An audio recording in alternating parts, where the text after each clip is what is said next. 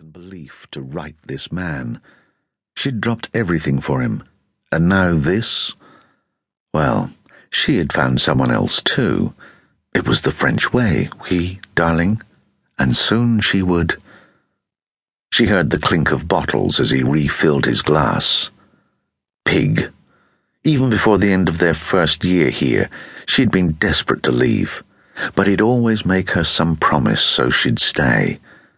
Then last month, he started talking about going home, that there was big news he would soon share, news that would set him up in the party. They'd be made for life, he said. She suspected she knew this news. She had taken that old diplomatic diary to him in the first place, the diary that had started what would be the search for. What? She rubbed her temples tried not to think so much about how he'd turned everything around to make himself the hero. He was such a cliched part of the modern Kremlin machine in that way, spinning every lie into a convenient truth. She heard him place the glass on the antique dining table. She figured he'd reek of that slut. It was everything she could do not to get up off the couch and slap him across the face. That was the French way, too, non, darling? He was going to Shanghai this weekend to meet with the Russian leadership. That was new. His tickets were on his study desk upstairs, first class on Swiss Airlines, paid for out of their personal account. Strange, because it was the first flight not covered by the state, and they'd never flown first class, either on the state or out of their own pocket.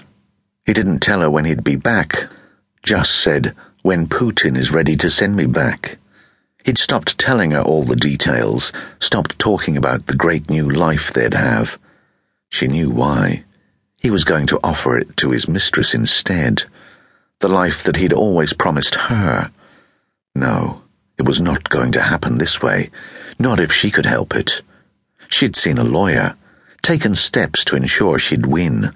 Her payday would come. She deserved it. Her hands wrung into tight fists and it was all she could do not to get up off the sofa and scream at him. She thought of a happier time. This morning. She'd met with her lover this morning, spoken to him again about leaving his wife. He was close to doing it, but maybe she'd appeared too desperate. She'd told him about the diary and how it might help set them free. She looked at her Nokia on the table in front of her.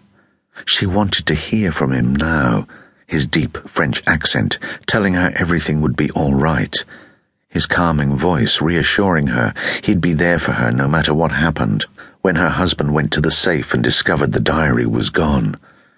She could feel him now, moving towards her, but she didn't care. No matter what her drunk husband said or did, there was a man a few neighborhoods away in this very city who loved her, truly loved her.